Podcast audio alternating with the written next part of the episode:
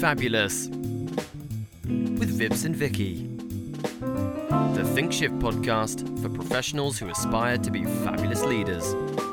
Those who not only succeed, but also purposefully seek to reinvent the world. In this episode of the Be Fabulous podcast, we'll cover the final of our 4Ds, Seek Discovery, and why it's so key to innovation. We'll talk about the rookie errors that manifest themselves at each stage of the career journey. And last but not least, we'll set the Seek Discovery challenge that makes you reflect on how much you truly seek discovery.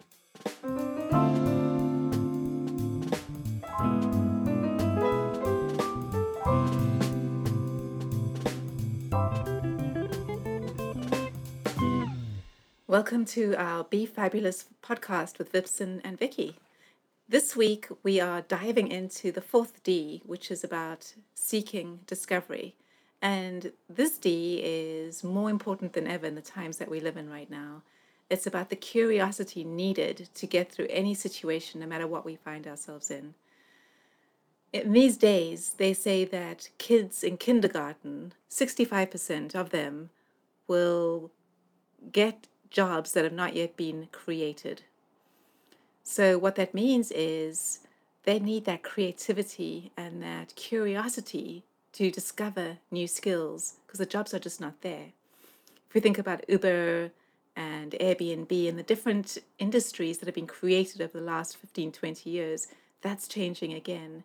So, the need to be curious and creative and create connection has never been more important than it is right now. And seeking discovery is one of the key muscles that are really important to build as part of this. So I'm excited. Vips, how do you feel about this topic?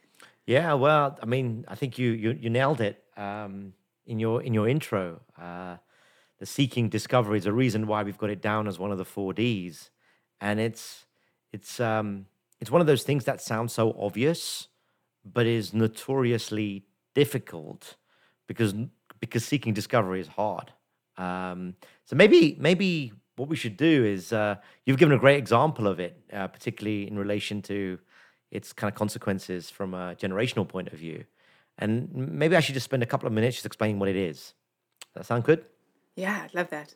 Yeah. So so if you remember, we've done be daring, be deliberate, we've done be dynamic, and now we're in the last of the four Ds, and and that's seeking discovery. And and what this is really about is it's it's very difficult for you to adapt and change how you think about something and benefit from whatever's happening in the world or in the environment around you and adapt quickly if you don't have this insatiable curiosity to discover and learn and understand. And and that's really the crux of what seeking discovery is. Many people when they experience um, when they experience the unknown, the desire is to step away from it. Their desire is to, this is something to be feared. This is something to be nervous about. Um, I've never done that before. Will I be any good? Will I be bad? Those sorts of things. Okay. Whereas, whereas fabulous people, who certainly the ones who practice seeking discovery, they, they, they kind of hardwired. And again, you know, some of this references kind of some of the ideas from Carol Dweck in in mindset. Uh, you can almost equate this a little bit to growth mindset, um, but it's this kind of idea that that that fabulous people, if they are seeking discovery, well, they don't really experience things going wrong the way mere humans um, experience things going wrong. You know, they they kind of experience it more as, oh, that's interesting, that happened. I wonder what I can learn from it. I wonder what we can do differently. I wonder how we might change. And and that's that sounds really wonderful. Um, and i'm sure many people that will listen to this at some point will will be like oh yeah i do that. We do that. I do that. We do that.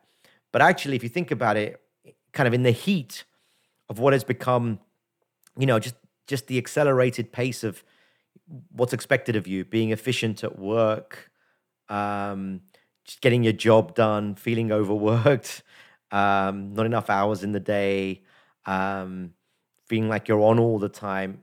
It's like, you know what? To a certain extent, it's kind of like screw discovery. I'm struggling hard enough just keeping keep you know keep keeping you know keeping my stuff together if you like and and and that's really the essence of seeking discovery so in, in the in the in the sort of the business literature you hear this often expressed as we want people who are lifelong learners we want people who are innately curious um, that's the kind of language that gets used but the intrinsic qualities the beliefs that one has to have around the relative value of curiosity, even if it means, you know, you get an occasional black eye from your manager or your boss because you've done something that maybe pushed the boat out a little bit too far.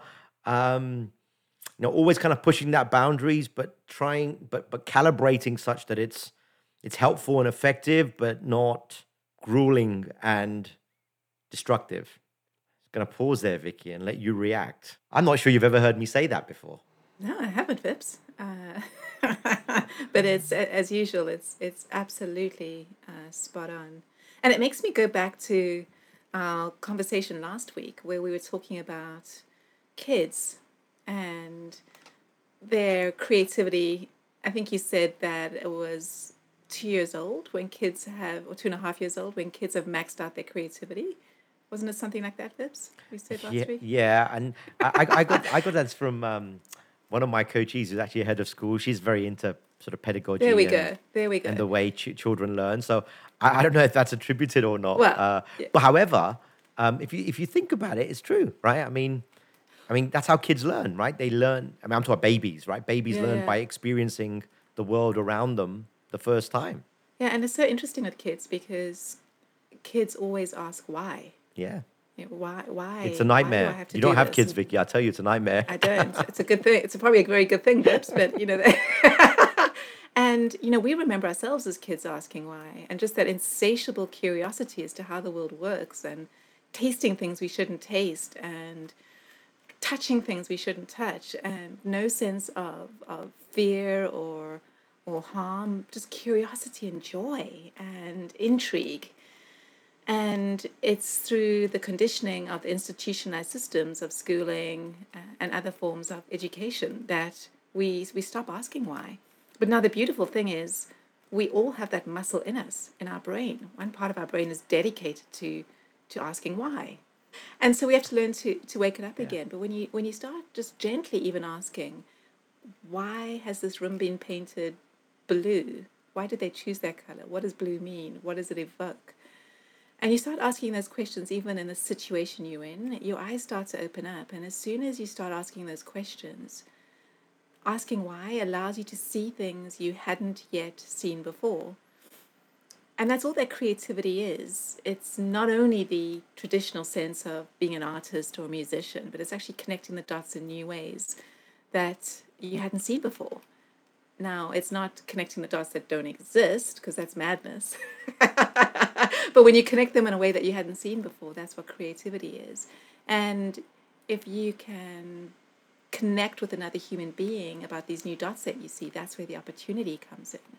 And that means we don't need to know what the future holds or how it's changing.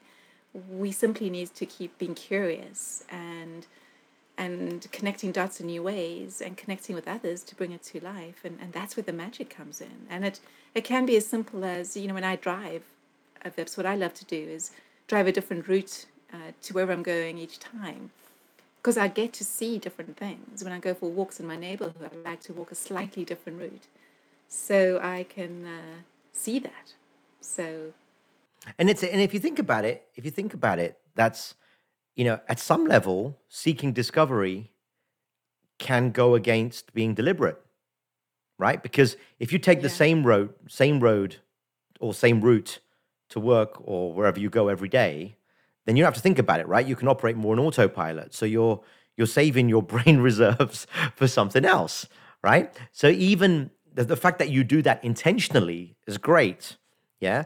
But but doing it kind of just for the sake of it without some intentionality behind it can also actually you know it, it can ding you on the deliberate side if you like so it's it's a very interesting balance that you that you've just described there you know um, you know, I remember. You know, I think it was uh, I was old interview with. Uh, in fact, it was Barack Barack Obama when he was uh, when he was president, and he, you know, he, he says, you know, I have my routine, my fixed routine, and I always, always, always, you know, park in the same place. Always, uh, you know, I'm not sure when he drove as a president, but I, I know he said that. And, and the idea being that you know, if, if you, the more you can keep on autopilot, the less, the less mental capacity you have available to deal with whatever, you know, wh- whatever is the issue of the day. Um, Hence the blue suits. hence the blue suits, hence the same, the same hence the same, hence the same clothes, hence the same. Yeah. yeah. Uh, and you just, you I mean, you saw that with Steve Jobs as well, right? I mean, same sort of. Absolutely. I mean, you, you kind of see that with Elon Musk too. I mean, and you know, I, you know, before we get into There's kind a of simplicity there. yeah, they, well, what I think what they do is they um, they find parts of dimensions of their lives they want to be very simple about, if you like, or very repetitive about, in order to unleash that creativity and that that that sort of visionary power that we think about elsewhere. That's probably where they're being deliberate with. Oh, yeah. Because there's no there's no value add in to them in being creative around those pieces. Yeah. You know, you said something else that was really interesting. You know, you talk about connecting dots, and um, I, I find this fascinating when I talk about seeking discovery because it tends to create a, quite a strong response. So, so if you if you're in, particularly if you're in companies where you have lots of creative people, if you like, and then you have quote unquote project managers. Okay, like, and what tends to happen is it, it turns into a rallying cry about how creativity and innovation is more important than getting things done okay and and, and then it hmm. kind of gets it gets weaponized yeah and like a lot of the lot of a lot of these ideas they can get weaponized really quickly because they talk to something that someone cares about like you know let's say i'm let's say i'm highly creative and innovation focused it's very easy for me to justify my creativity and innovation focus at the expense of someone's deliberateness that gives me the space to be creative and innovative if that makes sense and and we, we sometimes we we we kind of forget the symbiosis of uh, of all of that. Um, just as you were speaking, it made me think about that. Let's let's talk through a practical example so people can can understand a little bit more about what we mean here. Is there one that comes to mind? Uh, yeah, I mean, okay, so I'm a creative director working on a video for someone. Yeah? And that requires a certain amount of inspiration. And I haven't found my mojo yet. So I want space. I want I want the ability to discover. I want to be outside. I want to be I want to be in a place. I I I've, I know myself well enough to know that when that inspiration hits, I will be able to do it, and it'll be really really good. Yeah. Yeah. On the other hand, you'll have your project manager or your client or whoever's paying the bills for you to do that video is like, how far have you got? What's the script? What's the videos looking like? When's it going to be done? How much is it? You know, that kind of thing can feel like it's stifling from a creativity point of view, right? But also really necessary from the perspective of we got deadlines and we got to we need this we need this piece of creativity, if you will, to be ready. It's a very practical example, yeah.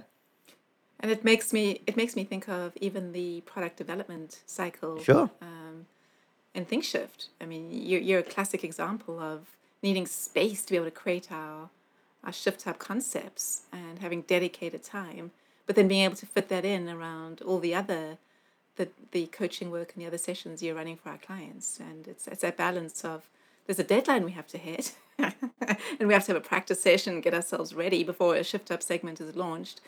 But you also need the space, and I think we've we've described it as distilling whiskey. You know, it has to be the magic ingredients that come together that can't be constrained.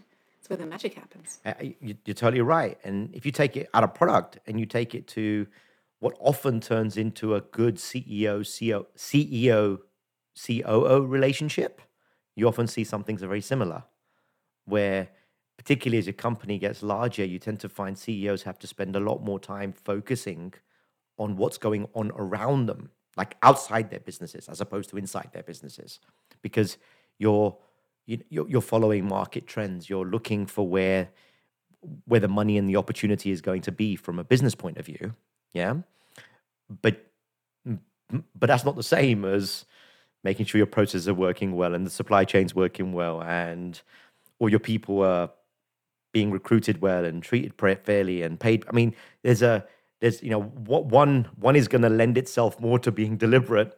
whereas the other one's going to lend itself a bit more to seeking discovery. But, but you know, a visionary CEO without the ability to execute is about as good as a hole in the head.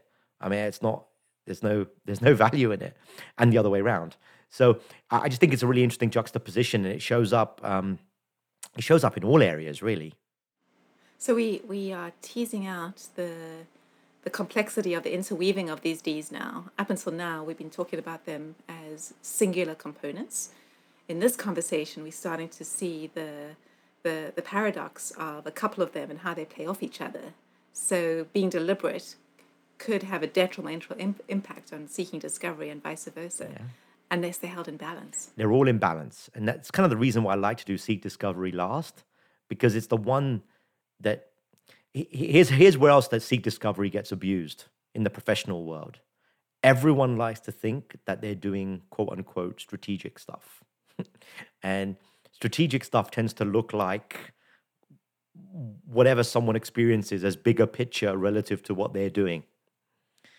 And and that it, it's quite easy to lose oneself in discovery, if you like, without then coming back to being daring enough to then say something about it, being fluid enough or dynamic enough to see what their what their company or their organization needs, and then being deliberate enough to actually do the legwork to take that idea and turn it into something that gets implemented. Think think mm. about a new mm. process in a company. Think about a new HR process. Everyone and his uncle are going to have to create new blended work policies because so many people are just never going to go back to work in the traditional sense in the offices. Okay, that's that's an exter- something external forced us to seek a lot of discovery, right? But but a lot, lot of companies right now are just watching to see, you know, what does Google do? What does Microsoft do? What does right, pick your company, yeah? And because because no one wants to go first and be deliber- uh, be daring, and so you take your lead from what someone else is doing because it's a safer it's a safer thing to do, and it and it, and it kind of gives you kind of safety in numbers, if you like. So it's quite hard. It's it's very hard to be first if you if you truly care about seeking discovery and being innovative. It's hard. Mm. It's just as opposed to the buzzword of everyone's creative and innovative because that's sexy right now.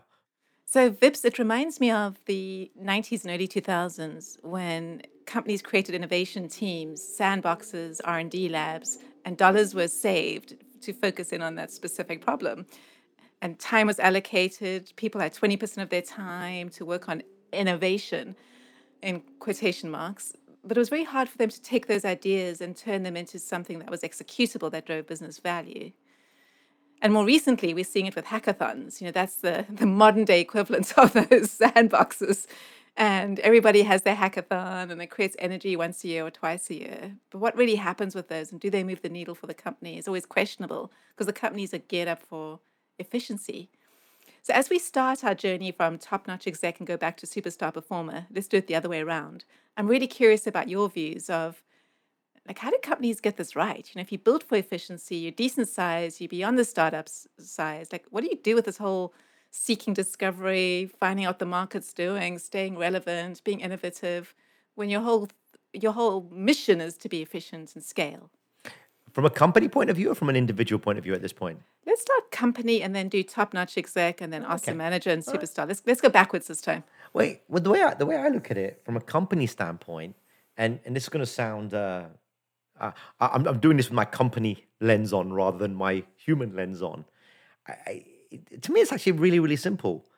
As long as you're creating ample opportunity to learn, like just overload people with how much they have to learn. I don't mean I don't mean learn from the perspective of just straight up throughput, but give them um, increasing levels of complexity to the work that they have to do. So and and try to minimize well not minimize try to balance how much what I would describe as process centric task execution with things that require thought and opinion. I think what what what what I see is that when companies do that earlier on, intentionally, it can feel like I'm losing productivity because I'm giving them space to think and work on other stuff. Okay. But what it really does is when they when they when those well a those people will stick around a bit longer because they they they feel like they're earning they're learning something which they wouldn't be able to learn somewhere else. And secondly, it accelerates them um, or accelerates them out of the uh, superstar performer to also manage a circle of suck. Because what happens is people get comfortable with the idea that, wow, there's so much more to to doing a good job and being a good employee than just my little chunk of the universe.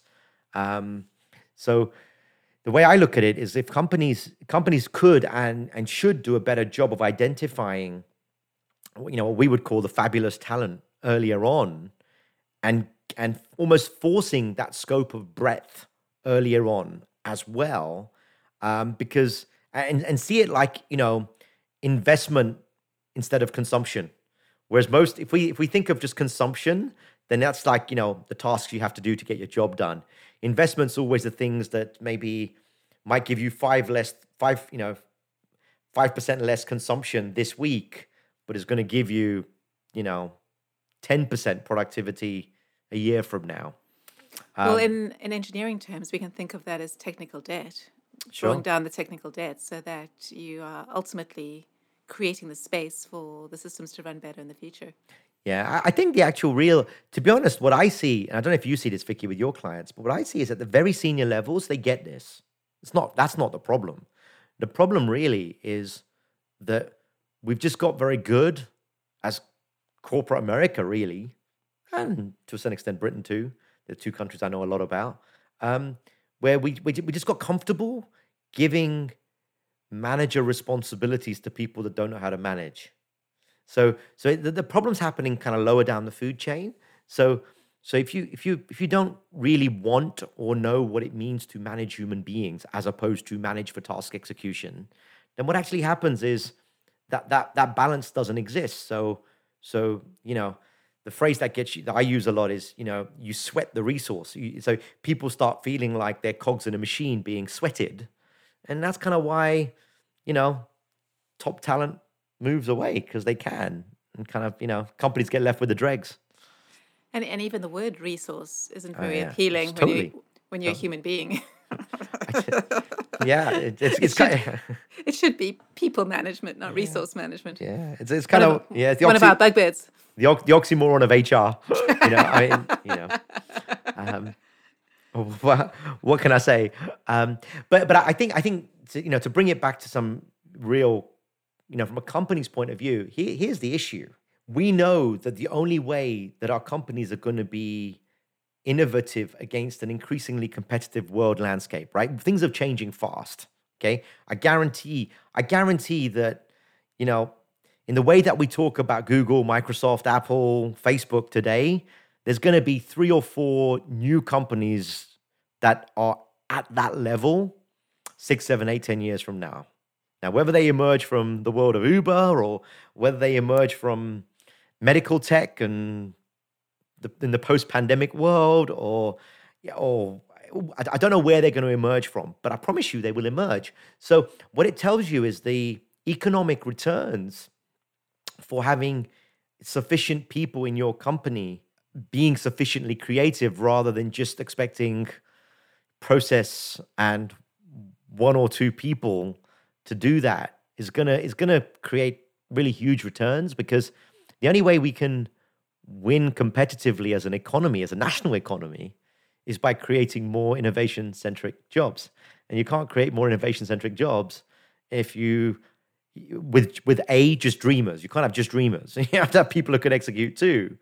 But you need those people who are going to be able to create the jobs in creative ways because that's where the income's going to be. And you know, as we know, the gap between the haves and the have-nots is only getting wider. So, you know, to me, there's a very systemic reason why why we have to cultivate these qualities in the current 20 to 30 year olds because you know quite frankly they need to do a better job of marshaling the US business economy than maybe the current generation of leaders have been able to do hmm. So let's bring that down to top notch execs. What does that mean for top notch execs? And what, what are some of the rookie errors that they should be avoiding? That's a good question. Uh, I, think to me the the biggest difference, uh, the, the biggest challenge I see with with um, top notch executives. So let's take the category of top notch executives that maybe aren't so fabulous. so so Um, I, I think what happens is is it becomes risky to seek discovery. Yeah, it, think about it. If you've been an executive in a large organization for an extended period of time, doing anything new equals taking risk. Yeah, and and especially if you're at that senior executive, but not quite, not quite, not quite made it yet, right? Then then you have a lot to lose by screwing up your job today. You've got you've got lovely income. You're gonna have um, relatively pleasant existence. No one's really questioning what you're doing on a day to day basis.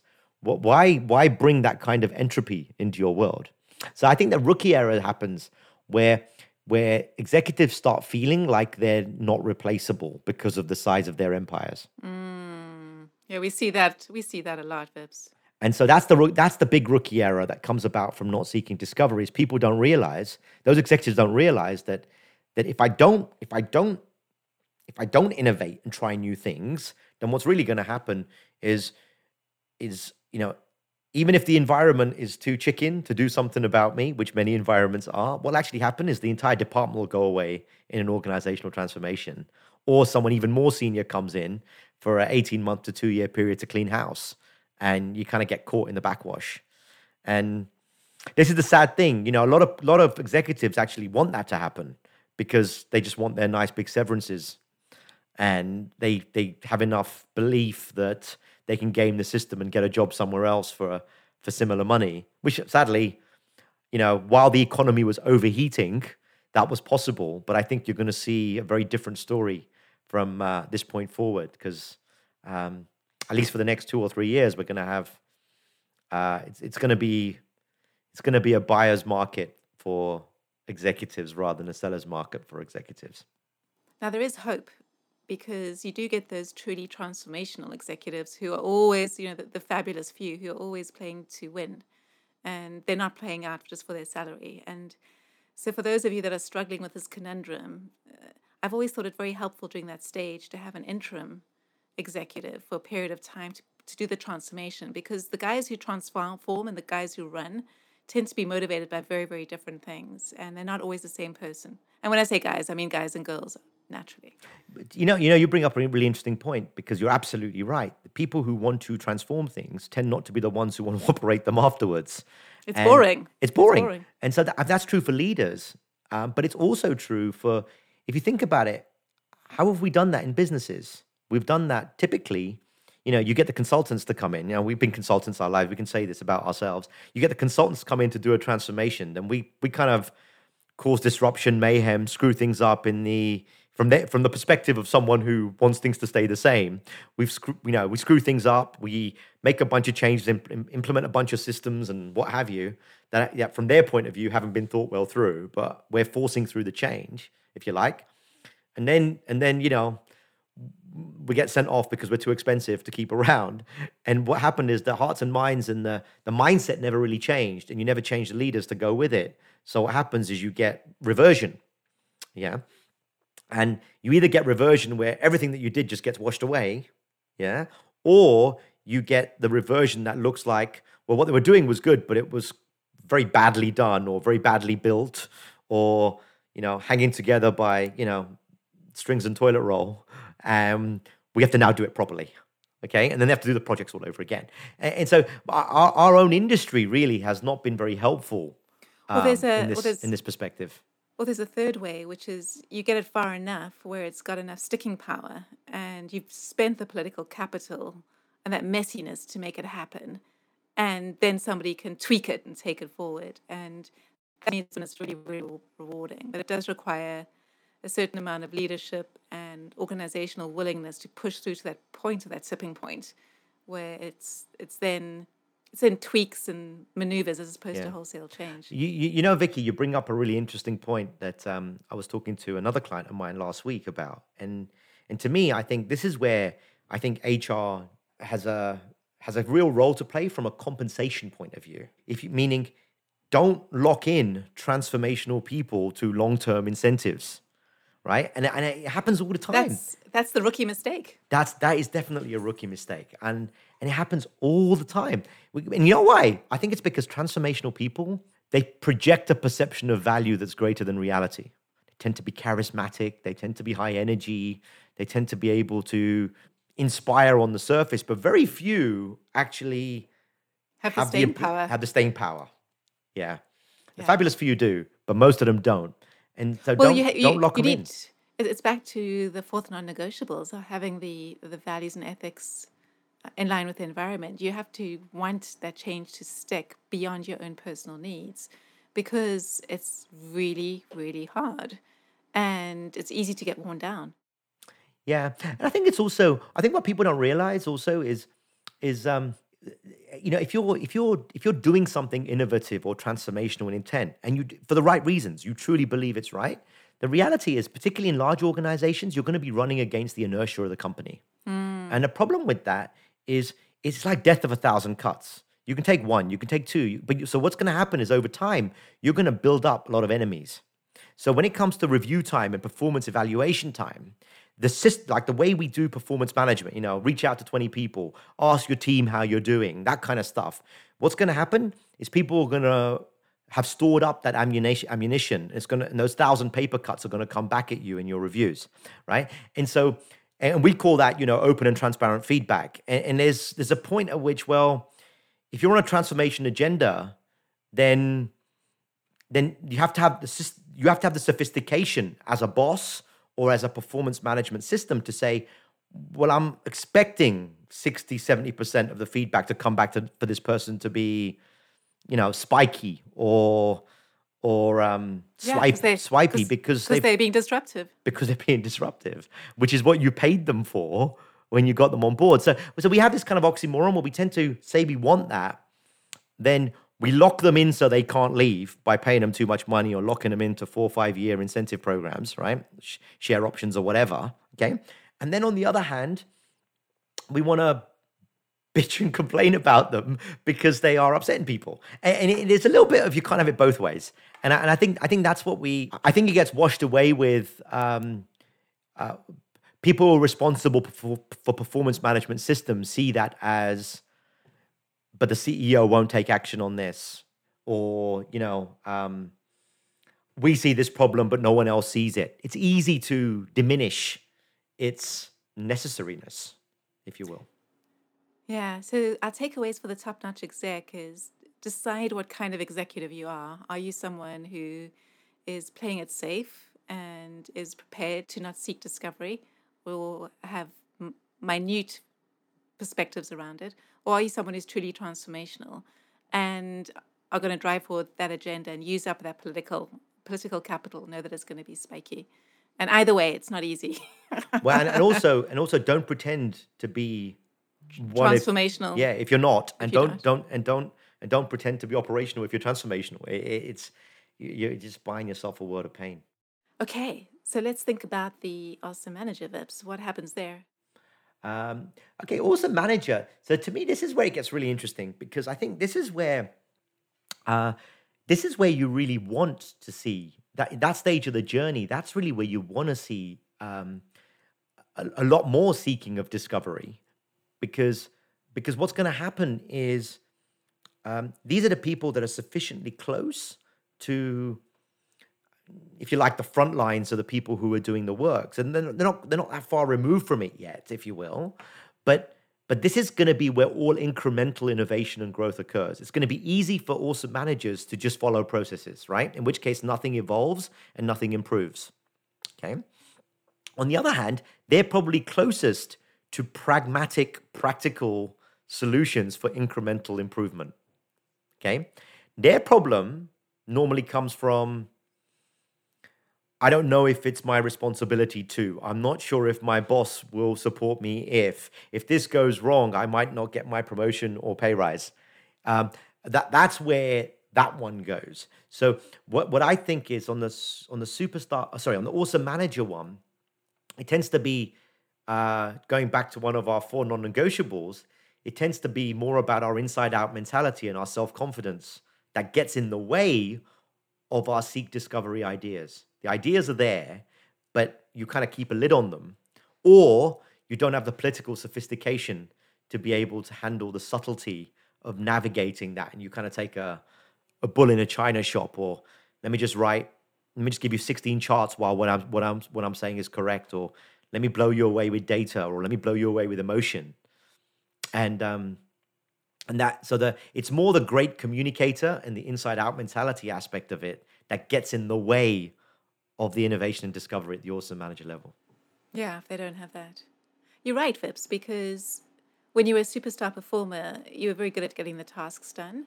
But as a manager, if you're trying to get buy in to a particular agenda that you have around innovation, it's really important to be able to have a, a range of different ways of influencing to be able to get that done. which do you which if you hadn't which if you hadn't invested the time to build those communication influencing skills when you're a superstar performer then you're gonna it's kind of like coming to a gunfight with a knife which is what most of our managers do right? And, and it's it's a, it becomes really it becomes a really hard slog then to to win at that point you know I, I tell you where that comes out an awful lot is also because um, what I say to a lot of people, I, I work with a number of people who are genuinely very creative, very, very, very, you know, very creative, artistic, visual, you know, very classically creative as opposed to, you know, process creative or technical solution creative, if you like, right? And and what I often find is where they fall over is not so much in the spark of genius, if you like, that they have. It's their inability to communicate that to mere humans. And it's so so it's it's very easy to preach to the choir that people that agree with you already, but they're not the ones you need. they're not the, you know that that's not you know they, they don't know how to make it relevant for a CFO. They don't know how to make it relevant for a intern. They don't know how to make it relevant for um, you know a customer who's got serious supply chain issues. Um, and and so what happens is is is the whole language set around what constitutes creating business value actually ends up showing how little they understand business value and and it's so it's so pervasive um because kind of everyone sees value through the lens of their competence as that- opposed to a business equation And, and that's where spending time building relationships becomes so important because the more you do that, the more you are winning friends and influencing. And when your idea needs to come to fruition, you can do the breadcrumbing and you can know who's on your side and how to tune your messages. And without that, you're going in cold. And that's a great one to be learning as at the manager level. Hey, I'll tell you something really practical, a really practical tip I am, as opposed to a conceptual one.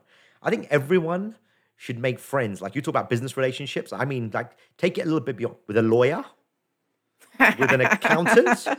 No, seriously, with a lawyer, with an accountant, with a technologist, and a salesperson, like a software developer and a salesperson. Because I, I think um, if you if you if you actively choose to make those people your friends, right, then you a you're going to develop a vocabulary set that allows you to converse with that. But two, you also learn to appreciate stuff that you think doesn't matter or or maybe is less relevant depending on depending on which which set you're coming from. It's a very powerful thing to do. But you have to do it more than just talking about the weather or sports. You actually yeah, have to be yeah, truly yeah. interested in what they do. Yeah, yeah. Otherwise, Vips, we're going to have all these friends, but no real value from it. yeah. I, you can't. I- I'm not talking about yeah friends that I want to hang out with Yeah. only. I'm talking about um, be, being sufficiently willing to seek discovery about understanding the complexities and the realities of the world that they live in. Because without that, you can you really can't create systemic solutions to anything. That's a good one. Because if you think about it, if you think about it, without money, there's not much you can do. Without a good idea, there's not much you can do. Without the ability to execute, there's not much you can do. And without people being inspired by it, there's not much you can do. So having one of those four is kind of pointless. It's about as good as a wet shoe. All right, all right, people, you know your call to action. Go make some friends with accountants and lawyers and marketers and technologists. okay, so what about the superstar performer? Uh, superstar performer. Um, I, I think I think this is where probably I think you want to learn as much as you possibly can, and you probably do have a lot more ideas, but it feels like you're being stopped from above. This is like um, I, I think this is you see this a lot, particularly sort of junior levels, as part of that superstar performer journey, the first two, three, four, five years of your career, where you know, you seem to have all the ideas in the world, but the the environment around you is telling you in some way, shape, or form that that's not going to work. You're not ready yet. That's you're, you're being too immature about your thoughts or whatever. Okay, and and I think um, that that to me that's when it shows up most. And so what I always tell folks um, in the sort of that sort of superstar performer stage is that what that looks like is always going one degree beyond what was needed or asked for. So, so it goes back to how you started, Vicky, which was going for the why. Okay, don't just do something because your boss tells you to do. At least ask the first level of why are we doing this so that I can do a better product or a better deliverable or a better project or a better, eh, you know, being inquisitive enough to understand the why is probably the most important thing to do there. And tone is so important. So you know the way Vip said that it was very curious and light, rather than sounding like you're interrogating. That's yeah, very why, important. Why, yeah, yeah, yeah. Why are we doing that?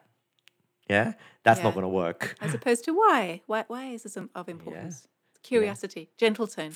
Yeah, or even even uh, it would really help me to understand a bit more about why we're going down this road because I feel I could do this many ways, and I'm not sure what the best way would do unless I unless I kind of understand why we're trying to do this and and what the urgency is.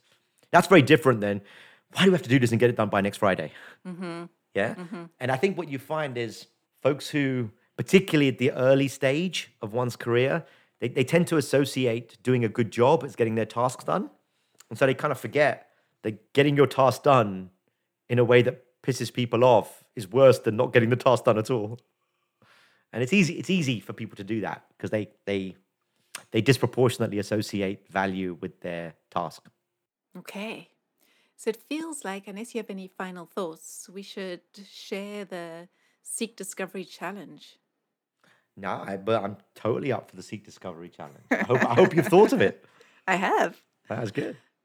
So, so if we are going to seek discovery this week, what you need to do is ask yourself, as Vips just said, when you be given a task, ask yourself, why am I doing this task? And if you get brave enough, ask the person around you, why am I doing this task? And use the language that Vips recommended, which is all about it would really help me to understand the outcome if you could explain a little bit more about the context behind what we're doing and why we need to do it. So that's the first thing. If you're given a task, ask why. Secondly, when you're thinking about the environment you're in right now, rather than just accepting it for the way it is, start to ask yourself five levels of why. Go deeper. Why why is this happening? You'll have your first answer. But what's behind that? You'll have your next answer. Go deeper. Ask yourself five whys to see if you can get to the root cause systemically of what's really going on. And then the third challenge, for those of you that are up for this one, in your personal relationships, when something triggers you, that's your work. And rather than being triggered by it, ask yourself, seek discovery. Who would I be if this thought didn't trigger me? How would I live my life if I wasn't triggered by this thought? What work do I need to do to not be triggered by this thought? And there's our challenge. So we've got three levels. You get to play at one or three levels. Level one is when you've been asked to do something, get curious and see if you can do it in a way that is light and lands well to find out why it needs to get done. Second level is in the environments around us right now. Ask the five whys to systemically figure out what the hell's going on, much deeper than you superficially see. And thirdly, in your relationships, when you get triggered, and triggers are where our work is, who would you be without those thoughts? How would your life be if they didn't affect you? So Vicky, I have um, I have a little test that uh, I remembered as you were doing the challenge, and uh, I do this sometimes when I'm facilitating groups. And you know, you talked about the five whys challenge. Well, a really good test to to see your own personal score of how well you do from a seek discovery point of view in the way we talk about it, in, in terms of how, how hardwired are you to seek discovery? As you're asking yourself the five whys and things are getting basically broader and because what's going to happen the more the more you add the whys the harder the problem is going to be right? It's going to be it's going to be more complex. It's going to there's going to be more entropy in the in the conversation. As you're doing that if you find yourself saying this is just too hard i can't think of that it's getting way out of my depth i can't think of that uh, forget that i'll just bury my head in the sand and hope it goes away right if you find yourself saying stuff like that after the first why then you have very very low levels of, of uh, of seeking discovery. If you find yourself doing that after the second level, you're getting better, right? By the third level, that's normally where most people top out. Yeah. And most people don't really want to go beyond level three because it starts getting uncomfortable. Because when you get to level four and level five, you're going to probably find that you're part of the problem in some way, shape, or form. Yeah. and and that's what we don't like, right? We, we don't like being part of the problem, whatever problem we're looking at. And so we tend to avoid stages four and five because because the only way to really solve some of that is by doing something different ourselves. And we don't really like doing something different. We like we, we like we love change so long as it happens to someone else. And um and that's you know, and that's why it's a 4D for a fabulous person. Well, Vips, that sets us up beautifully for next week's topic on the five thinking levels. We're going to dive right into that. Sounds wonderful. Okay, guys, so this was Seek Discovery, the last of the four Ds, and hopefully you've got a lot out of our discussion and, and why they are important. And we look forward to seeing you next week on thinking levels. Any final comments, Vips? All good. Let's see you next see everyone next week. Everyone be fabulous. Have a great week and be fabulous.